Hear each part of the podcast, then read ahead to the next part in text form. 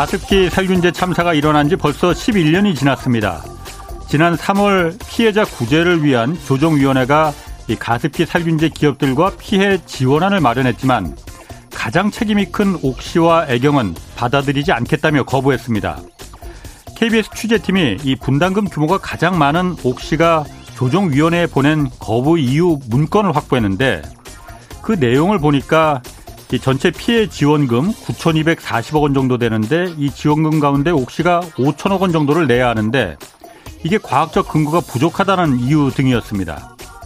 당초 조정위원회가 처음 출발할 때 옥시는 참사의 원인을 따지는 건 더 이상 불필요하다면서 가능한 많은 피해자들이 아픔을 치유해야 한다면서 지원 의지를 적극적으로 밝혔었습니다.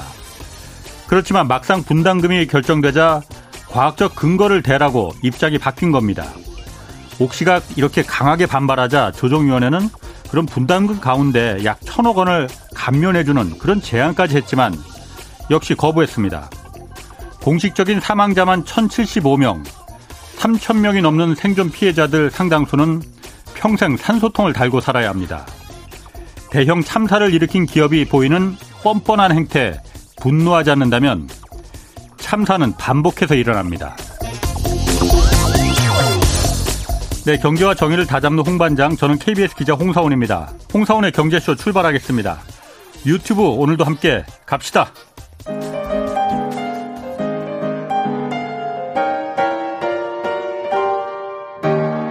대한민국 최고의 경제 전문가와 함께 합니다. 믿을 만한 정보만 쉽고 정확하게 전해드립니다. 홍사원의 경제쇼.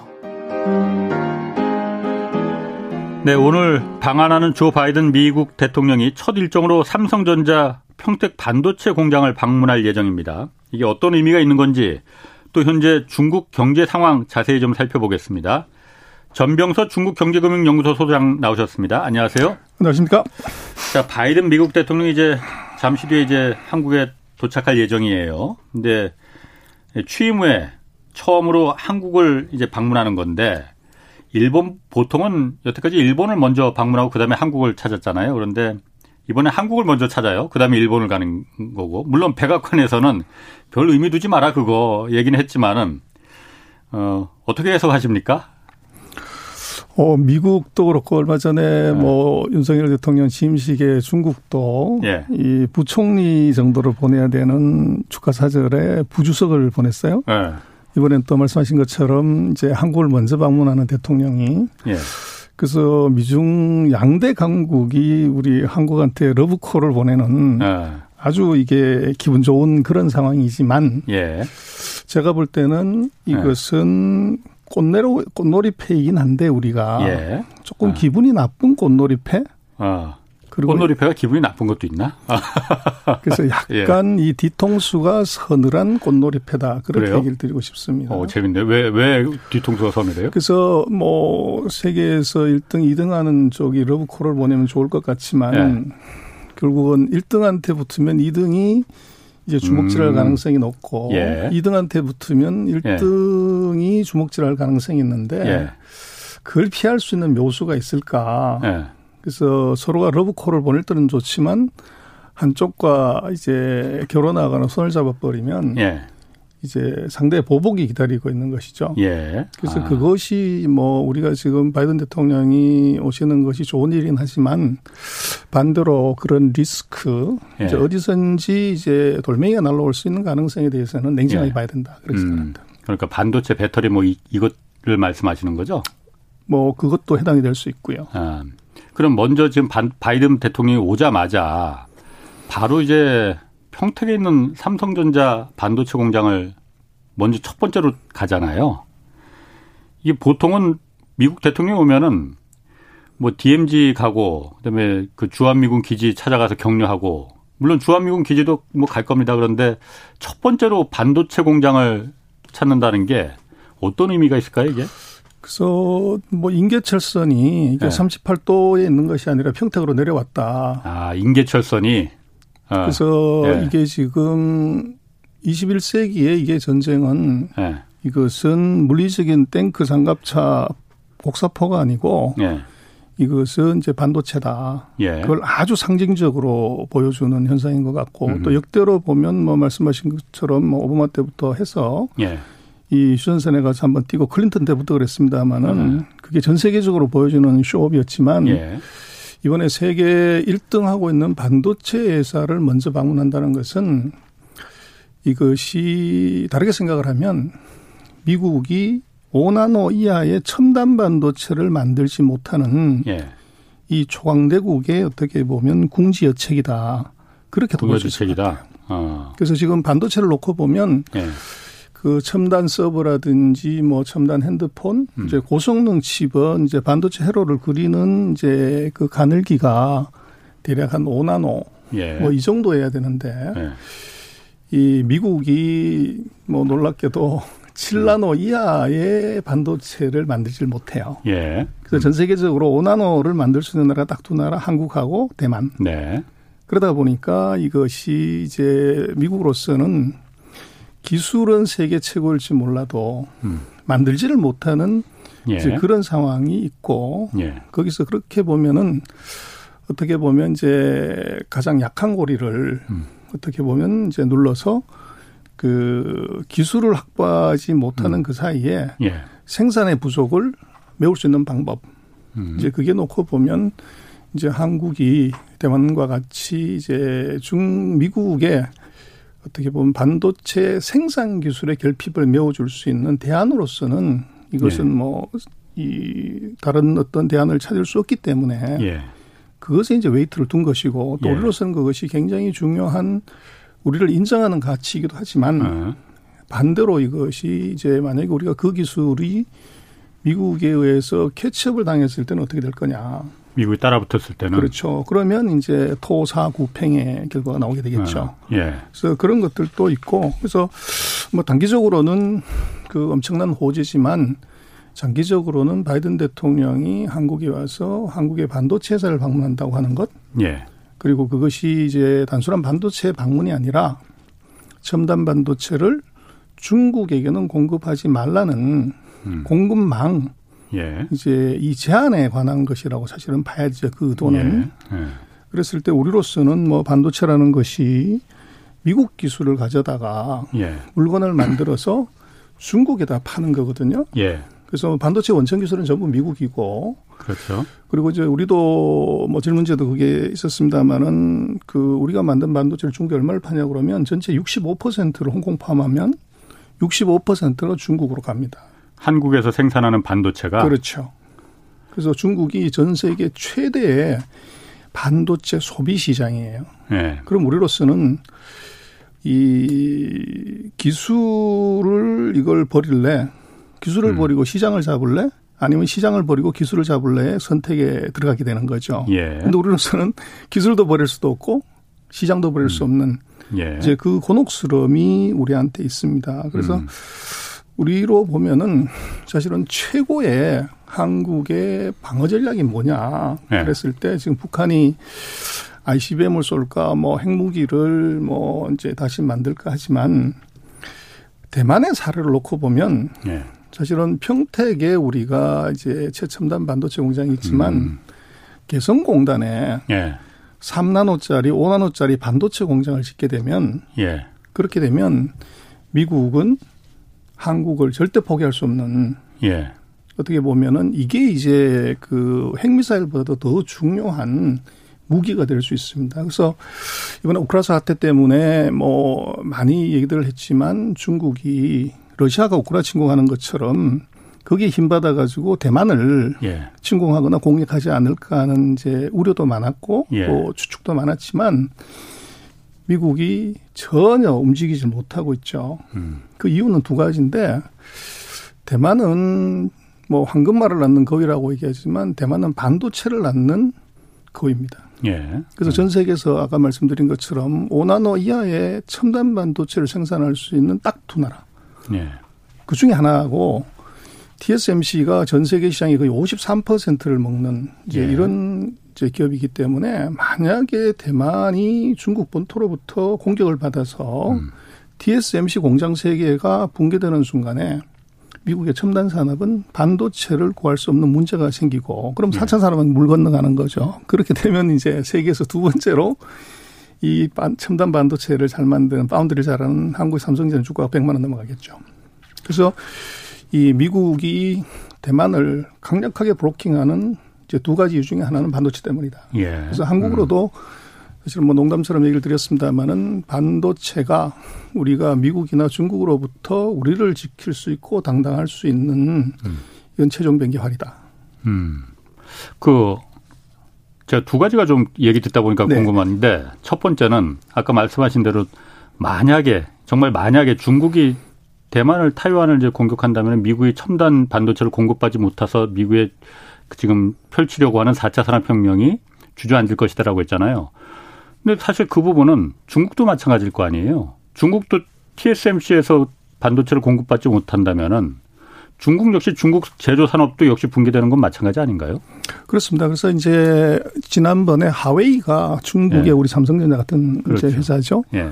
그래서 미국이 하웨이에 들어가는 첨단 반도체를 TSMC가 예. 공급하지 못하게끔 막았습니다. 예. 그래서 그렇더니 무슨 일이 벌어졌냐 그러면 이 하웨이가 전 세계 스마트폰 시장에서 2등까지 갔었어요. 애플을 그렇죠. 제키고 네. 2등까지 갔었는데 예.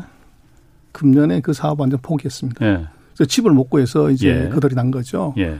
그래서 말씀하신 것처럼 그 같이 망하게 되는데 어. 근데 이미 중국은 망했고. 아, 그러니까 나만 망하냐? 너도 망하자. 그렇죠. 이판 사판으로 갔을 때 예.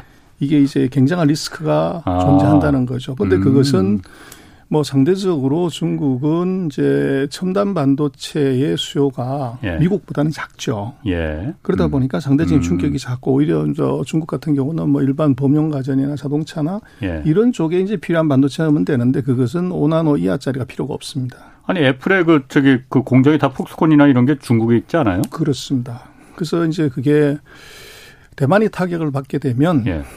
중국에서 만들고 있는 미국의 스마트폰이 예. 이게 치명적인 타격을 받게 되죠. 그렇죠. 그래서 그것 음. 때문에라도 사실은 미국은 대만을 음. 반드시 예. 이 defense 해야 되는 이제 예. 그런 이유가 있죠. 그렇군요. 그럼 또 한 가지 질문은 아까 개성공단에 3나노 반도체 공장을 만들면 어떻겠냐. 어, 제가 그 얘기가 확 들어오더라고요. 네. 물론 과거에 보면은 개성공단 그 남북 무역 협의소 폭파해 버리고 어느 누가 어느 기업이 그런 불안정한 리스크를 감당을 하고 거기 최첨단 공장을 짓겠냐마는 만약 그게 짓는다면 아까 그래서 인계철 인계철선 얘기가 그래서 나온 거잖아요. 그렇습니다.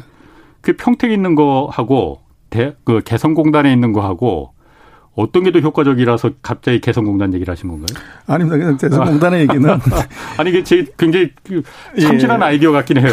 음. 그래서 북한의 이제 우리 한국에 대한 공격을 예. 미국이 반드시 방어해 줄 수 있는 아하. 어떤 기제를 만들려고 하면 예예. 예. 거기에 미국이 절대적으로 필요한 예. 그런 이제 팩토리가 있다고 하면 예. 그러면 이것은 마치 대만을 음. 미국이 예, 예. 방어해야 되듯이 한국도 마찬가지로 이제 우리 힘으로도 막아야 되겠지만 음. 미국이 당연히 개입하게 되는 이제 어떻게 보면 방어선을 하나 더 구축할 수 있는 음. 한미 방어 조약 말고 이게 반도체가 우리를 이제 막아주는 반도체 실드, 반도체 아. 방패가 하나 생길 수도 있는 것이죠. 그렇군요. 아 그러니까 그게 꼭 개성공단은 아니고 그러니까 평택에서도 되는 거잖아요, 어차피. 뭐 그렇긴 한데 뭐 아무래도 이게 휴전선에 있으니 땅도 많이 놀고 가면 알겠습니다. 자 그러면은 우리 반도체 산업에 아까 그 바이든 대통령이 이 평택 공장을 방문했단 말이에요. 반도체 생산 라인을 우리 반도체 산업에는 이게 이, 행, 이 행사가 어떤 영향을 줄까요? 분명히 긍정적인 영향은 줄 것 같아요. 음, 양날의 검일 것 같아요. 예. 그래서 이게 이제 한국에 대한 기술력을 미국 대통령이 인정하는 정도다. 예. 그래서 이것이 이제 뭐 여러 가지 긍정적인 이펙트도 있지만 예. 그 방문의 의미는 예. 이 첨단 공장은 미국만이 이게 누려야지 중국으로 예. 가면 안 된다. 예. 이제 이게 같이 심어져 있는 것이죠. 예. 그렇게 되면 우리로서는 이제 이 전체 시장의 뭐 절반이 넘어가는 마켓을 이걸 포기해야 되냐? 예. 저 이걸 요구했을 때 우리가 대안이 있냐. 예. 그게 이제 우리 고민이 있는 것이죠. 예. 그래서 지금은 미국이 한국을 인정하는 그리고 이제 이번 바이든 대통령이 이제 오셔가지고 IPEF를 출범하겠다고 하는데 인도 태평양 뭐 경제 그렇죠. 네트워크. 예. 그것에 이제 타켓은 명확하게 예. 이 중국을 공급망에서 배제시키는 거죠. 예. 그래서 오피셜리는 뭐 IPF에 어떤 나라는 들어오고 어떤 나라는 못 들어오게 돼 있지는 않아요. 예. 근데 문제는 초대장이 있어야 갈 수 있는 것이죠. 미국의 음. 인비테이션이. 음. 그래서 중국한테는 아예 인비테이션을 안 주기 때문에 예. 애초에 참여할 수가 없게 되는 문제가 음. 존재를 하죠. 예. 그래서 그렇게 됐을 때 이것은 이 중국을 그 반도체 공급망. 예. 그래서 제가 볼 때는 이번 바이든 대통령이 와가지고 일본하고 이제 음. 인도, 호주하고 같이 해서 코드를 했지만 쿼드 새로운 쿼드를 더 제안할 수도 있을 것 같아요. semiconductor Quad. 아, 그러니까 반도체 쿼드. 그렇죠. 그래서 일본 그러니까 쿼드라는 건 안보 동맹체잖아요. 그렇죠. 근데 반도체 안보 동맹체를 제안을 할 수가 있을 것 같아요. 예. 그래서 그것은 일본, 예. 한국, 대만, 예. 미국. 음. 그래서 미국의 원천 기술, 일본의 소재 장비. 예. 그리고 미국이 음. 뭐 반도체를 생산하지는 않지만 첨단 장비는 전부 미국에서부터 오죠. 그렇죠. 그리고 이제 예. 대만과 한국의 생산 기술 예. 이걸 다 합치게 되면 전 세계 반도체 90% 이상을 통제할 수 있습니다. 예. 그렇게 되면 완벽하게 이제 네. 그 미국을 미국이 중국을 네. 통제하는 패를 갖게 되죠. 네. 근데 그것이 이제 뭐 중국을 봉쇄하는 데는 가장 유효한 전략이고 기가 막힌 네. 전략이지만 우리로서는 이제 목구멍이 포도청인 그래서 우리 뭐 무역 수지 흑자의 거의 예. 83% 가까이가 예. 이게 중국에서 오고 있고 그렇죠. 또 거기에 이제 보면 반도체가 우리로 보면 그 홍콩 포함은 65% 3분의 2가 음흠. 중국으로 들어가는데 예. 이것이 외교적인 측면에서 이것은 굉장히 좋은 카드지만 경제적인 카드로 보면 우리는 이제 굉장한 리스크를 져야 되는 예. 그 위험이 같이 존재하고 있죠. 아, 그 근본, 그래서 양날의 검이다. 아 그렇구나. 근본적으로 그럼 다시 한번 좀 돌아가서 이게 어쨌든 미국하고 중국하고 싸우기 시작해 트럼프부터 시작해서 아 그때는 뭐 사실 누가 이겼는지 잘 모르겠어요. 그런데 지금 기술 전쟁으로 바이든 대통령 시절에 이제 어 중국이 잘 못하는 기술 전쟁으로 지금 들어갔잖아요. 그러다 보니까는 제가 이렇게 객관적으로 옆에서 봤을 때는 중국이 판판이 지금 깨지고 있는 것 같아요. 그런데 옛날에는 말씀하신 대로 중국, 미국의 그 기술을 한국에서 도입해서 생산해서 중국에 팔고 중국이 다시 그거로 물건을 만들어서 미국의 소비자들에게 보내는 이 체인이 구성돼 있었던 거잖아요. 이렇게 다시 돌아갈 수는 없는 거예요. 그러면은 왜 이게 깨진 그 왜 서로 으르렁대고 싸우게 된 거죠 이게? 중국이 큰 거죠. 중국이 커버린 거죠. 아. 그래서 중국의 기술력이 높아졌다는 것. 예. 그리고 이제 그 미국에서 일본으로, 일본에서 한국으로, 한국에서 중국으로 예. 이게 전통 산업부터 첨단 산업이 그대로 이전돼 들어가고 있고 예. 그래서 지금 전 세계 반도체 회사들이 다 중국에 공장이 있습니다. 예. 예. 뭐 삼성, 우리 하이닉스, 그렇죠. 뭐 인텔, TSMC 예. 모든 이제 회사들이 다 들어가 있기 때문에 예. 이것이 이제 중국의 catch-up 음. 이게 중국이 반도체 가지를 만들었을 때그 예. 리스크가 이제 근본적으로 존재하고 음. 근데 그 반도체 자체가 문제가 아니라 반도체를 이용해서 4차 산업혁명의 중요한 기기와 제품을 이거를 이제 만들 수 있게 되면 음.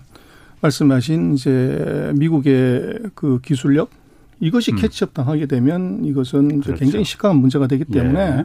싹을 잘라야 된다. 아. 싹을 자를 때 기술 자르는 것보다 더 쉬운 것이 들어가는 부품 장비 소재를 잘라버리면 예. 이것은 뭐 지금 시대가 기술을 자랑하는 시대도 아니고 음. 이게 생산 캐파를 자랑하는 시대도 아닌 때가 지금 와버린 거거든요. 예. 그러다 음. 보니까 이게 뭐 최근에 우리도 그랬으면 요소수 예예. 예. 이거 하나가 예. 뭐 그렇죠. 우리 화학 공장들이 캐파가 있은들 의미가 없고 정제하는 기술이 있은들 전혀 의미가 없어지는 그렇죠. 그런 문제가 생기는 거죠. 예. 그래서 원자재 그다음에 장비, 예. 소재 이제 이걸 통제하는 것 음. 이게 이제 말씀하신 트럼프보다도 왜 바이든이 고수냐 이제 이거죠. 그래서 예. 트럼프는 뭐 그냥 비유하자면 슈퍼맨의 스타일이었던 것 같아요. 자기가 몽둥이 들고 가서 다 이제 두드려 패는 음, 이 스타일이었다고 하면 예. 이 바이든은 스파이더맨인 것 같아요. 그래서 그물을 쳐놓고 예. 동맹들 너 그물 내기 잡어 이게 코드다. 아 같이 같이 뭉치자. 그렇죠. 혼자는 좀 버거우니까 거기에 거미가 이제 그물 쳐놓고 지나가다가 예. 걸리면은 잡아먹으면 아. 손에 피 한 방울 안 붙이고 먹을 수 있는 패가 아. 그게 바이든이 고수라는 거죠. 아. 아.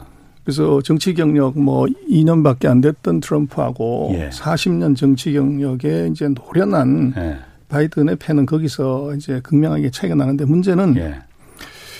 이 전략으로서 이 포위망 전략, 그물 전략은 뭐 최고입니다. 예. 그래서 뭐 전쟁에서 손자병법이 최고라고 얘기하지만 백전백승을 한다는 거. 근데 100명을 죽이려면 나도 한 7, 80명은 죽어야 돼요. 예. 음. 그래서 손자병법도 하수라는 거죠. 음. 그럼 그보다 좋은 전략이 뭐냐 그러면 중수가 부전승이라는 겁니다. 안 싸우고 이기는 거. 예. 예. 근데 진짜 고수는 예. 그보다 더 고수는 예.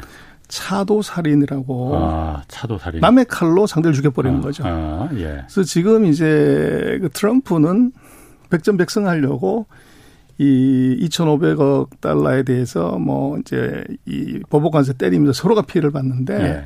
바이든은 그거 안 하는 거죠. 예. 근데 그것도 예. 이 주변에 있는 네 개 나라, 열 개 나라들의 동맹을 만들어 금을 쳐놓고 거기에 중국이 들어오게끔 음. 아니면 중국을 이제 고립시키는 전략을 예. 가져간 걸 보면 바이든의 수가 음. 고수의 수고 음. 트럼프의 수는 하수의 수였다 그렇게 볼 수 있을 것 같아요. 그 미국 입장에서 봤을 때 미국이 지금 버틸 수 있는 그러니까 미국이 가장 그 핵심 산업이라는 게 4차 산업혁명이고 그게 바로 데이터, 인공지능, 이 초연결 다 이런 거지 않습니까? 근데 그런 부분이 예전에는 중국이 따라올 수가 없는 부분이었는데 지금 보다 보니까 중국의 인구도 워낙 많고 그러다 보니까 실질적인 데이터들도 굉장히 미국보다 훨씬 더 수월하게 많이 쉽게 축적할 수가 있었고 또 뭐 인공지능 또 뭐 얼굴 인식 이런 부분이 중국이 굉장히 사회주의 국가니까 좀 인권이나 이런 부분을 무시하고 그런 부분을 기술 개발이 가능할 수 있었던 거잖아요. 그러다 보니까 미국이 그런 부분에서 야 저기서 그 첨단 반도체까지 만약 저희가 결합이 되면은 미국이 저걸 당할 수가 없겠네 중국을 이런 위협을 느꼈겠군요. 바로 그게 핵심입니다. 그래서 아. 그 반도체를 이제 뭐라고 얘기하냐면 산업의 쌀이라고 얘기를 해요. 예. 근데 밥상 차리는데 예. 뭐 4차 산업혁명이든 5차 산업혁명이든 간에 예. 밥상 차리는데 쌀이 없으면 밥을 못 짓는 거죠. 예. 그래서 말씀하신 중국이 4차 산업혁명의 플랫폼 기업들이 미국의 플랫폼 기업과 대적할 수 있을 정도로 예. 이게 커졌지만 예. 거기다가 쌀을 끊어버리면 음. 그 플랫폼 기업들이 다가 이제 허수아비가 되는. 예. 그래서 이 반도체를 막는 것이 중국의 4차 산업 굴기를 스톱시킬 수 있는 예. 최선의 방법이고 예. 또 결국은 이제 그 4차 산업은 뭐 데이터가 예. 이게 재산이고 석유고 그렇죠. 에브리싱인데 예. 반도체가 뭐 하는 기계냐 그러면 부품이냐 그러면 영하고 일을 갖고서 데이터를 만들어내는 그렇죠. 기계이자 사실은 논이거든요. 예. 그래서 이걸 잘라버린다고 하는 것은 이것은 뭐 최선의 전략이고 최고의 전략이죠. 예. 어. 그럼 그걸 중국도 모르지 않을 텐데 중국 입장에서 앉아서 당하고 있을 수는 없다고 생각할 거 아니에요? 그래서 거기에서 이제 그 좋은 전략도 이게 자기의 약점이 하나 있으면 그게 예. 어려운데 그게 바로 애플 효과예요. 음. 그래서 전 세계의 노트북, 핸드폰, 예. 디지털 TV의 60%에서 90%를 중국이 OEM을 해줘요. 예. 그리고 지금 뭐 아이폰, 아이패드, 아이폰, 아이자 들어가는 모든 제품의 거의 90% 예전 같았으면 100%를 중국의 폭스콘이라는 회사가 이제 대만계 회사긴 하지만 예. OEM을 해줬고 지금도 90% 이상이에요. 그렇죠. 그래서 어. 미국이 이게 반도체를 중국으로 가는 걸 끊어버리면 중국은 바로 죽는 건 분명한데 그 전에 예. 무슨 일이 벌어지냐면 나스닥의 주가가 대폭락을 하죠. 애플이 큰 타격을 입겠죠. 그래서 애플이 매출액이 90%가 줄어드는 문제가 생기고 그렇게 예. 되면 나스닥의 주가가 대폭락하게 되면 예. 미국의 뭐 가계 소득의 7, 80%가 금융 음. 수입인데 그렇죠. 이게 문제가 되는 거죠. 예. 그러다 보니까 그게 노트북 마찬가지고 예. 디지털 TV 마찬가지고 이게 지금 이제 모습한테 너무 많은 음. 어떻게 보면 생산을 맡긴 것이 예. 이게 이제 독이 돼버린 거죠. 음. 그래서 중국이 어떻게 보면 뭐네 맘대로 하세요 하는 이유가 이제 그런 산업 구조상에서의 음. 약점을 알고 음. 있는 거죠. 음. 그래서 그러면 중국은 뭘 하냐? 결국은 뭐 미국이 반드시 목을 칠 거라고 보고 있기 때문에 예. 미친 듯이 기술 개발하고 예. 기술 catch-up하고 음. 이제 이게 보이지 않돼서 마치 오리 같은. 예. 그래서 겉으로 보면 평은 아무것도 안 하는 것 같지만 음. 물 밑에서는 엄청난 노력을 하고 돈 집어넣는데 지금 미국이 반도체 생산을 위해서 바이든 대통령이 이번에 반도체 법안을 하나 만들었죠. 그래서 550억 불을 정부가 지원하겠다. 그 음. 보조금을 그 정도 줘서 육성하겠다는 네. 거예요. 네. 근데 최근 한 8년 사이에 중국이 반도체 산업의 육성에 퍼놓은 돈이 170조 원 정도 됩니다. 170조 원. 거의 3배 정도를 네. 이제 퍼놓고 앞으로도 뭐 그 이상 1조 위안 그러면 우리로 치면 180조 정도 되는 거죠. 예. 그걸 정부가 돈을 뭐 집어넣을 준비도 돼 있고 진행도 한다는 거죠. 예. 그래서 그러나 이제 반도체 기술이라는 것이 뭐돈 넣는다고 되는 것이 아니고 시간의 축적과 또 이제 인재, 음. 아이디어 음. 또뭐 이제 수요 마켓 서너 개가 같이 결합이 돼야 돼서 그러는데 우리도 반도체 산업이 1983년에 시작을 해서 지금 이 궤도까지 올라오는데 뭐 거의 음. 3, 40년의 시간이 걸린 거거든요. 예. 그걸 뭐 중국이 5년 만에 8년 만에 할 수 있다 그건 아니에요. 예. 아니지만 과거에 일본이 캐치, 미국을 캐치한 속도, 우리가 일본을 캐치한 속도보다는 이게 훨씬 더 짧아질 가능성이 크다는 거죠. 예. 그렇지. 그게 그렇게 짧아지면은 미국이 두려워하는 게 바로 그것 때문에 지금 그렇습니다. 이 상황을 그래서 하는 거고. 싹을 잘라버리자. 음, 이제 장비 재료 소재에서 blocking을 하자는 거죠. 자 그리고 아까 IPEF 얘기 잠깐 하셨잖아요. 그러니까 네. 인도 태평양 경제 framework 네트워크예요. 내일 아마도 그 윤석열 대통령하고 바이든 대통령이 정상회담에서 이 한국이 IPEF에 가입하겠다는 걸 공식화하고 발표할 거라는데 아 좀 복잡하고 좀그 잘 모르겠습니다. IPEF도 있고 뭐 WTO도 있고 또 뭐 RCEP이라는 거 영내 포괄적 경제 동반자 협정이라는 것도 있고 또뭐 일본이 주도하는 CPTPP 뭐 이런 것도 있잖아요. 다 경제 협의체잖아요. 네네. 뭐 이번에 IPEF는 이게 뭐예요? 그러면은 그런 거하고 다른 거예요? 어 약간 다른데요. 예. 그래서 뭐 이제 각 지역별로 소위 말하는 이제 동맹을 만든 거죠. 예. 그래서 이 원래 미국이 오바마 때 TPP를 하겠다. 예. 이제 태평양에 어. 이제 나라들을 다 모아서 예. 이제 경제 협약을 해서 예. 하겠다고 했는데 예. 트럼프 대통령이 그렇지. 이제 빠져버렸지. 들어서 예. 그거 외에 서 예. 없애버렸단 말이에요. 그래서 그것을 이어받은 것이 이제 일본이 미국 빼고 한 이제 경제 동맹이 바로 CPTPP고 그리고 이제 거기에 맞대응해서 중국이 준비했던 게 RCEP입니다. 어. 그리고 이번에 이제 IPEF 같은 경우는 예. 다시 미국이 이제 주도해서 만들고자 하는 이제 예. 경제 동맹인데 뭐 그냥 우리가 조금 개념적으로 보자면 예.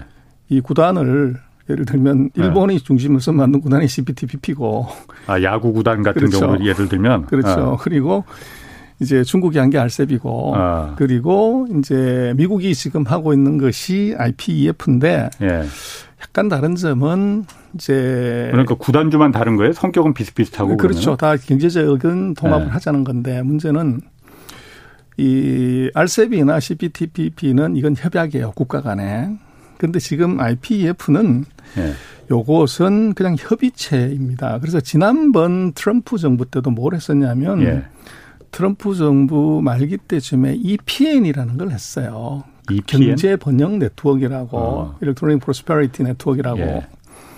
그래서 이것은 미국의 국무부가 이제 주도가 돼서 예. 지금 이게 IPEF하고 굉장히 유사해요. 예. 중국 뺀 나머지 나라끼리 음. 네트워킹 해가지고 뭘 하자고 그랬는데 음. 뭐 한국에도 압박 넣고 했었다가 이제 정권이 바뀌었죠. 음. 그래서 EPN은 어디 갔는지 모르고 사라졌고 예. 지금 바이든 정부 이제 2년 차에 지금 IPF가 들어왔는데 요것은 이 협약이 아니라 미국의 네. 지난번에는 국무부가 주도가 됐는데 요건 이번에 상무부하고 USTR이 주도가 돼서 만든 협의체예요. 그럼 이것의 강점은 뭐냐 그러면 각국의 정부들이 뭐 국회라든지 이런 협약이나 조약은 비준 받아야 된다거나 뭐 이런 절차가 복잡할 건데. 아, 기존의 협약들은 그렇죠. 아. 근데 이것은 뭐 그 협의체기 때문에 예. 누구나 쉽게 가입하고 쉽게 이제 빠질 수 있는 이제 그런 거라는 거죠. 그러다 보니까 이것이 뭐 알셉도 그렇고 CPT 구속력이나 이런 게 별로 없는 거네요. 그러면. 그렇죠. 그래서 어. 그 알셉이나 CPTPP 같은 경우는 준비 기간이 뭐 긴 시간이 소요가 됐는데 네.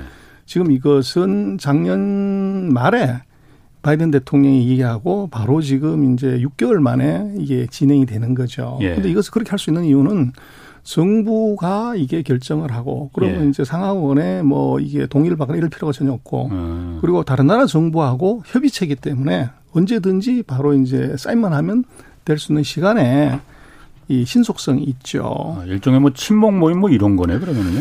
그래서 안을 냉정하게 들여다보면 예. 이제 그런 구속력이 조금 약하다고 하는 것은 나중에 강력한 제재 수단이 없다는 것. 아까 EPN처럼 예. 정권이 바뀌었을 때 예. 이것이 유야무야 될 수 있는 가능성을 배제할 수는 없어요. 음. 그래서 만약에 다음 정부가 또 여전히 민주당이 되고 예. 그 새로운 대통령이 바이든 정책을 그대로 유지한다고 하면 음. 뭐 유지가 될 수 있겠지만 그래서 영속성의 문제에 있어서는 조금 생각을 해봐야 되는 음. 문제가 있다. 그리고 이제 이걸 이런 식으로 CPTPP나 RCEP처럼 그런 이제 협약이나 조약의 수준을 안 가져가는 이유는 예. 바이든 정부로서는 중국의 급부상에 대해서 빨리 통제를 해야 될 필요성은 있고 예. 그리고 또 바이든이 임기가 벌써 2년이 지나갔기 때문에 예. 앞으로 2년 내에 뭐 2년이라고 도 마지막 해는 또 레임덕이 있으니까 그 전에 뭔가를 만들려고 하면 조약이나 뭐 이런 이제 협정으로 가려고 그러면 음. 이것은 시간이 많이 줘야 되는 거죠. 2년 예, 이상. 예. 그럼 아. 자기 임기 내에 이것은 전혀 손을 댈수 아. 없기 때문에 예. 이 상무부가 주도가 되는 IPEF라고 하는 협의체 형식으로 이제 출발을 시켜 놓은 거죠. 그럼 IPEF라는 게 미국이 주도해서 뭐 내용이 뭐길래 중국을 견제할 수 있, 중국을 뭐 방어 견제할 수 있다는 거예요? 거기서 이제 여러 가지 네 가지가 있는데 뭐 이제 지재권도 있고 공급망도 네. 있고 뭐 디지털 무역도 있고 이런데 네. 핵심은 반도체를 사실은 예. blocking하자는 겁니다. 아. 그래서 공급망 supply chain에서 중국을 예. 배제시키자. 예. 그래서 요게 핵심이죠. 그런 문구가 들어가 있어요? 아예? 어, 중국을 배제시키자 뭐 이건 아닌데 예. 거기에 고 대상이 있지만 거기서 예. 문제는 이제 그 그 안에 들어올 수 있는 초청장을 예. 받을 수 있는 아, 사회 아. 중국을 빼버렸기 때문에 아. 그리고 이제 그 인비테이션을 받는 나라들이 보면 예. 중국의 중요한 부품이나 소재를 서플라이하는 나라들 예. 이제 그걸로 구성이 돼 있는 거죠. 아까 아. 말씀드린 것처럼 뭐 반도체라든지 예. 이런 쪽은 정확하게 그것만 통제를 해버리면 이건 이제 중국은 꼼짝 못하게 되는 예. 그런 문제가 존재하죠. 그래서 중국이 이제 세게 반발을 하고 있는 거죠. 알셉이 지금 IPEF에 대해서는 예.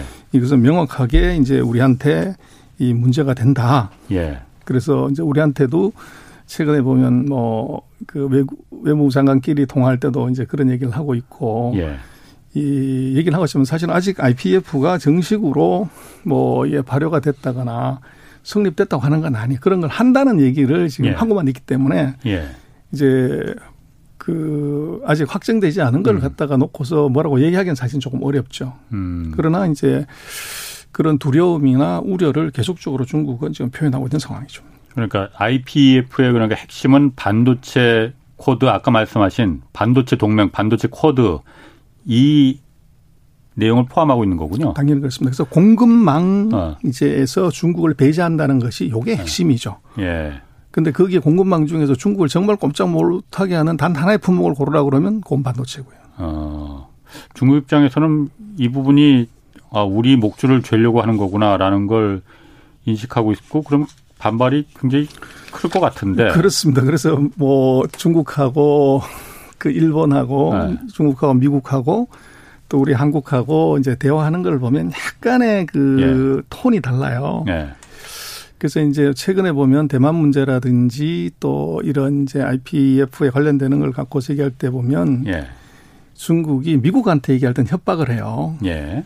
예. 너 자꾸 이렇게 하면 우리 예를 들면 대만 우리 공격한다. 어. 그래서 우리 한다면 한다. 이렇게 너 죽고 나, 나 죽자. 그렇죠. 그렇게 아, 협박을 했고 예.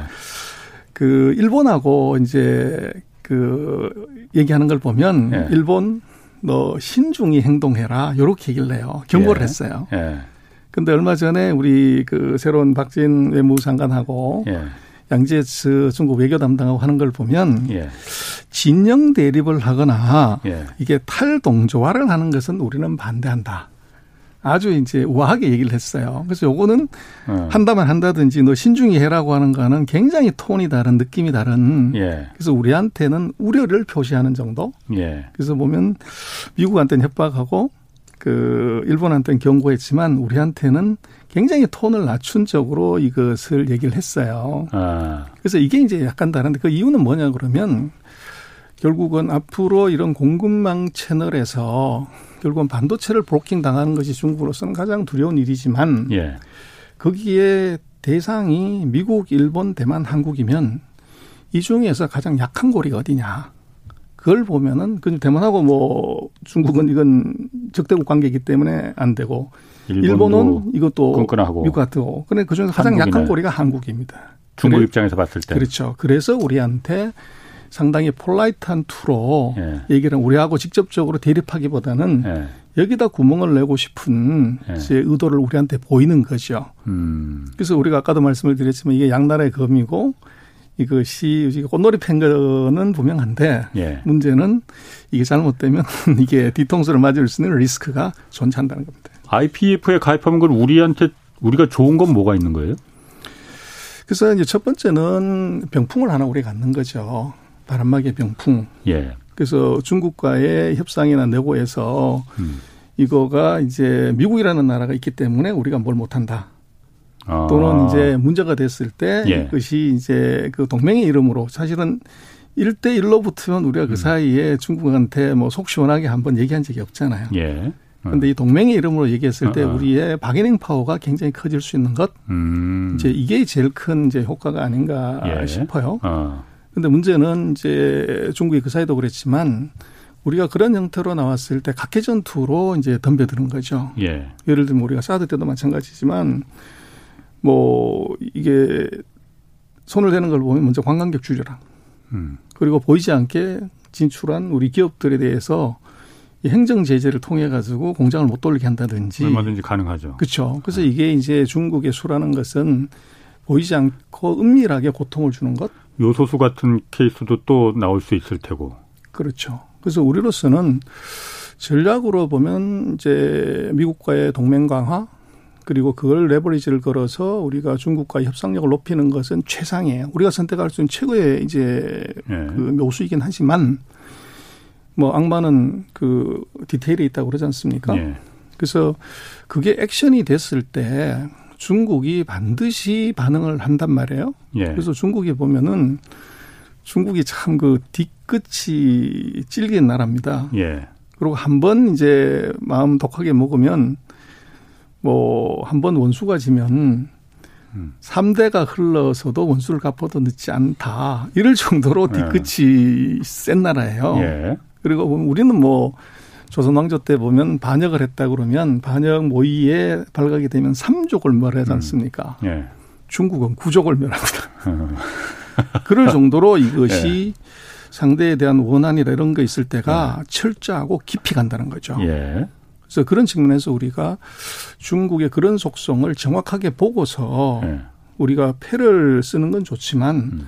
상대가 그런 정도의 철저함과 냉혹함이 있다는 거를 감안을 하고서 액션하지 않으면 네. 아까 말씀드린 것처럼 뒤통수가 조금 서늘해질 수 있는 음. 가능성이 많이 존재할 수 있다는 거고 아까 말씀하신 네. 것처럼 네. 우리가 지난번에 요소수 사태 때 사실은 뭐 그때도 방송 때 얘기를 드렸지만 요소수 사태는 그건 해프닝이거든요. 음. 중국의 CO2를 줄이기 위한 과정에서 발생한 해프닝을 우리는 이제 물론 우리가 중국에 대해서 여러 가지 이제 그뭐 중국이 그 사이 잘못한 것도 있었지만 이게 너무 감정적으로 접근하다가 보니까 중국이 예. 우리를 죽이려고 또는 뭐 이제 중국의 지도자가 음. 한국을 압박하려고 이런 식으로 어프로치를 하다 보니까 그때 우리가 한 게 우리가 중국에 의존하고 있는 품목이 뭐 천 몇십 개고 예. 이 75% 이상 넘어가는 게 600 몇 개나 된다고 이게 조사까지 해가지고 음. 언론에 다 뿌렸죠. 예, 예. 근데 중국은 사실은 우리가 50% 75% 넘어가는 게 600개인지 1000개인지 알지도 못하고 알고 싶지 않았었고. 음. 제가 볼 때는 이게 지금 미국과의 동맹에서 반도체라는 핵심 품목에 영향을 받았을 때 예. 적어도 천 몇십 개의 요소수 사태가 발생할 수 있는 빌미를 우리가 준 것 같아요. 그게 네. 이제 우리가 전략적으로 이게 좀 생각을 하고 했어야 되는데 이게 그냥 다 이제 오픈을 해버린 거죠. 그래서 그 리스크가 저는 제2, 제3의 요소수의 가능성을 우리가 대비하고 준비하지 않으면 네. 이것이 미국이 정말로 세게 추진해서 그 반도체 동맹이나 그뭐 치포 동맹이라든지 공급망 이 동맹을 했을 때 돌 던졌을 때 미국까지 날아가는 건 시간이 걸리지만 바로 옆집 한국은 바로 날아올 수가 있는 거죠. 음. 그래서 그 리스크를 조금 우리가 지금부터 뭐 바이든 대통령 오셔가지고 좋은 일이긴 하지만 철저하게 준비하지 않으면 이 뒤통수 서늘해지는 일이 있을 수도 있겠다. 그렇게 생각됩니다. 제가 또 궁금해지는 게 그러면은 IPF에 우리는 내일 이제 그, 그 발표, 가입하겠다고 발표를 할 예정이라고 해요. 발표 미국이 주도하는 IPF 협의체 가입을 결정한 나라가 또 있습니까? 아직은 아니고 이게 형성이 된 건 아니고 네. 지금 이제 그럼 우리가 처음이에요 그러면? 그래서 펜을 모으고 있는 거죠. 우리는 내일 어쨌든 여기 가입하겠다고 결정을 하는 일본은 어, 그럼 가입했다 하겠다고 결정을 어, 내는 것습니까 일본도 마찬가지로 여기에 네. 원천적으로 다 동의를 한 거죠. 동의를 해서 이제 가가지고 예. 거기서 일본에서 예. 정식으로 우리 이런 걸 하겠다고 음, 얘기를 할 음. 가능성이 설립을 하는 쪽으로 이제 갈 가능성이 높죠. 예. 근데 우리로서는 이제 한국에 왔기 때문에 예. 그것이 또 바이든 대통령에 대한 우리 선물일 수도 있고, 예. 그래서 또 뭐 미국의 면을 세워줄 수 있고, 예. 우리가 또 뭐 중국에 대해서도 이것이 IPF라는 것이 이게 그 우리 의도도 있지만 미국의 의도도 있다. 뭐 그렇게 이제 좋은 시그널일 수도 있습니다. 그럼 제가 이런 그 좀그 그 우려가 드네요. 그러니까 IPF에 그러니까 미국 주도의 그 반도체 동맹이 목적인 이 협의체 우리가 가입을 안 하기는 현실적으로 굉장히 그, 그 바람직하지도 않고 불가능할 것 같아요. 그런데 어, 미국이 주도하긴 하지만 한국이 우리가 먼저 같이 나서서 주도하면서 이걸 갖다가 좀 이렇게 하는 거하고 그냥 아까 말씀하신 대로 어쩔 수 없이 우리가 그, 그 끌려가는, 끌려간다기보다는 그, 뭐 이거 어차피 우리는 해야 되는 거 아니냐? 어차피 그 중국도 이해 달라. 이런 식으로 좀 수동적으로 가는 거하고 어떤 게 우리한테 더 유리합니까? 그래서 뭐 요즘 시대는 어. 힘보다거나 힘센 것보다 동작이 빨라야 되고 예. 동작이 빠른 것보다 눈치가 빨라야 된다고 예. 얘기를 하는데 지금 제 우리로 봐서는 그것이 그 눈치가 좀 빨라야 될 것 같아요. 예. 그리고 지금 이제 미국도 그렇고 예. 중국도 그렇고 아까 말씀드린 것처럼 우리가 가장 약한 고리이긴 하지만 예. 우리가 지금 필살기를 지고 있어요. 예. 예. 그래서 미국하고 중국의 관계에서 제가 볼 때는 비굴할 필요도 없고 예. 또 어떻게 보면 오바해서 오만할 필요도 없는데 예. 그 전제 조건은 필살기가 있으면 미국이든 중국이든 아니 대통령이 미국 대통령이 왜 한국을 먼저 오고 와서 이게 미군 부대를 방문하지 않고 반도체 공장을 가냐는 것에 거기에 답이 있는 것 같아요. 그래서 음. 우리가 미국하고 중국의 관계에서는 저는 기가 세 개가 있으면 된다고 보는데 예. 첫 번째는 필살기. 예. 미국과 중국이 같지 않은 필살기 하나 있으면 되고 예. 그 다음번에 중요한 것은 결기가 있어야 될 것 같아요. 음. 그래서 미국이 뭐라고 강요했을 때 또 중국이 우리를 때리려고 그럴 때 예. 우리끼리 뭐 이게 진미 반미 진중 반중 이렇게 나눠 가지고 싸움하고 있으면 이건 상대가 얕보는 거죠. 근데 그 예. 그 사이 우리가 많은 과정에서 보면 어떤 의사 결정을 할 때 정치권도 그렇고 뭐 국내 여론들도 여기서 왔다 갔다 하는 바람에 예. 이제 우리가 당했던 것이 많고요. 그리고 한번 이게 뭐 어떤 형태로든 결정이 되면 그대로 액션을 하는 용기가 필요해요. 음. 얻어 터졌다고 또 이쪽에 가서 빌고 예. 이게 뭐 이런 식으로 가면은 이건 당하는 거죠. 그래서 예. 저는 이 필살기 결기 용기가 있으면 지금 같이 우리가 이제 어떻게 보면 그 생산 기술의 갑인 상황에서는 예. 상당 기간 이 우위를 지속할 수가 있는데 예. 필살기를 갖고 있으면 또 우리가 결기가 없어가지고 단합하지 못하고 예. 그리고 이제 의사 결정을 하는데 여기서 정말 세게 해. 예. 밀었다가 두드려 맞을 것 같으면 공둥이를 뒤로 빼는 최근 뭐 4, 5년 동안 음. 우리 그런 걸 많이 봤지만 그렇게 가면 또 다른 이제 이 음. 5년이 지금 최근 우리가 중국과의 관계에서 봤던 것처럼 예. 그런 일이 벌어질 가능성이 있어 보여요. 또 한 가지 좀 궁금한 거는 예. 이게 그러니까 그 국가 간의 어떤 협약이나 조약이 아니잖아요. 그러니까 네. 강제적인 구속력이 있는 국회 동의와 인준을 얻어야 하는 그런 게 아니고 그냥 협의체라고 하셨잖아요. 네. 뭐 일종의 그러니까 아까 제가 뭐 친목단체 비슷한 거 아니라고 했지만은 그러니까는 중국한테도 그런 부분이 이게 그렇게 위협이 될까? 그렇습니다. 어. 그래서 우리로서는 그렇게 익스큐즈를 하고 또 그렇게 할 수밖에 없는데 예. 그것은 뭐 눈 가리고 아웅이죠. 예. 그리고 그 미국이 이미 이걸 왜 하냐 하는 것의 목적이 이게 중국을 공급망에서 음. 배제하기 위한 것이다라고 이제 되어 있는 거죠. 그래서 저는 예. 뭐 말씀하신 것처럼 우리가 중국과의 이 대상에서는 미국을 핑계대고 예. 그리고 이제 그 익스큐즈를 하는 거는 분명한데 문제는 우리가 이게 반도체를 공급하지 않으면 미국이든 중국이든 이것이 음. 어렵다는 것. 그렇죠. 요걸 우리가 잘 눈치 빠르게 음. 이제 강도를 조절하고 이 속도하고 방향을 예. 요거를 조절하는 이제 운전의 기술 예. 이게 필요할 것 같아요. 그렇군요.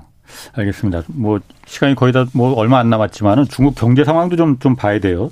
상하이 봉쇄 다음 달 6월 1일부터 여기 해제된다면서요? 그렇습니다. 지금 상하이가 한 2만 7천 명 정도 일간 확진자가 나왔다가 네. 최근에 그게 한 800명, 700명대로 떨어졌어요. 그래서 1000명 이하로 떨어지면은 이제 네. 일단 네. 방역에 성공했다고 보는데 지금 네. 추세는 제가 볼 때는 아마 5월 말 정도 되면 100명 밑으로 내려갈 것 같아요. 예. 그럼 6월부터는 이제 예. 요것이 봉쇄 조치를 단계적으로 해제를 해서 음. 물류 유통이나 요것이 가능하게끔 예. 이제 그렇게 갈 것 같고 지금 북경이 조금 문제긴 한데 북경도 이 거벌려서 그런데 확진자 수는 한 50명에서 70명 정도 수준이에요. 그래서 예. 그렇게 많지는 않아요. 근데 예. 이제 북경은 상징성이 있기 때문에 부분 봉쇄를 들어갔고 그래서 이제 관점은 그거죠. 중국이 또 발생을 했을 때 도시 봉쇄를 계속 할 거냐. 예. 예. 근데 중국이 이번에 이 상해 사태를 보면서 예. 제로 코로나는 용어를 세 가지를 썼었어요. 제로 코로나, 중국말로 칭링이라고 그러는데 예. 두 번째가 보면 동태적 이 제로 코로나. 그리고 세 번째가 사회적 제로 코로나. 말장난을 이렇게 한 건데 네. 결국은 무슨 얘기냐면 네. 정말 우리 제로 코로나는 뭐 쓸데없는 얘기 할 필요 없이 네. 아무 확진자도 없는 게 제로 코로나죠. 네. 네. 근데 현실적으로 그게 불가능하다고 본 네. 거예요. 그래서 무슨 얘기를 했냐면 자기네가 지금 얘기하는 제로 코로나는 네. 사과 상자에서 썩은 사과를 다 골라내고 아. 썩은 사과끼리 모아놓은 데서는 발생할 수 있지만 예. 이 깨끗한 사과에서는 더 이상 추가적인 발생자가 발생하지 않는 것을 우리가 음. 사회적 음. 크린이라고 생각한다. 예. 예. 그래서 요걸 유지하겠다는 얘기예요. 예. 그런 얘기는 결국은 다른 지역에서도 발생을 하더라도 상하이 예. 같은 전면 봉쇄는 없다. 예.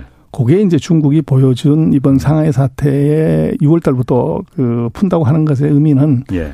전면 봉쇄 없다. 그거를 이제 아마 그 시사점을 준 것 같아요. 그렇군요. 지금 그 국제적인 뭐 투자 은행들이나 기관들이나 전문 분석 기관들이 다 중국 경제 성장률을 그 계속 다 낮추고 있잖아요.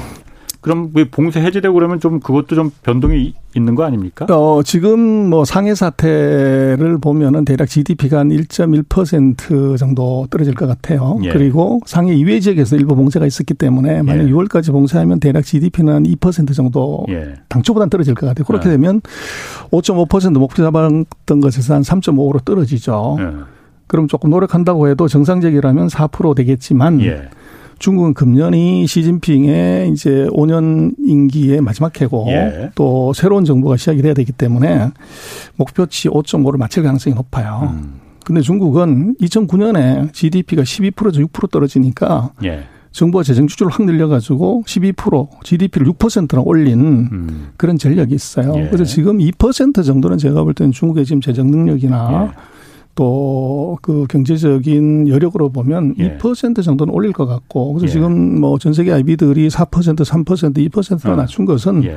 아마 하반기에 중국이 경기 부양책을 쓰는 걸 보면 음. 다시 한번 올릴 확률이 저는 대단히 높다고 보고 그래서 이제 중국 같은 경우는 아마 그 원래 작년 4분기가 최저점인데 금년 2분기에 다시 한번 더블 딥이 나오고 음. 가는 그래서 당초에는 U자형으로 경기가 회복할 거라고 봤는데 이번에는 아마 V자형으로 그렇구나. 하반기에 올라갈 가능성이 있어 보입니다. 네, 고맙습니다. 지금까지 전병서 중국경제금융연구소 소장 함께했습니다. 내일 오전 11시는 유튜브로 경제쇼 플러스 업로드됩니다. 이번 주에는 원달러 환율 그리고 미국 금리 인상 얘기입니다. 지금까지 경제와 정의를 다잡는 홍사원의 경제쇼였습니다.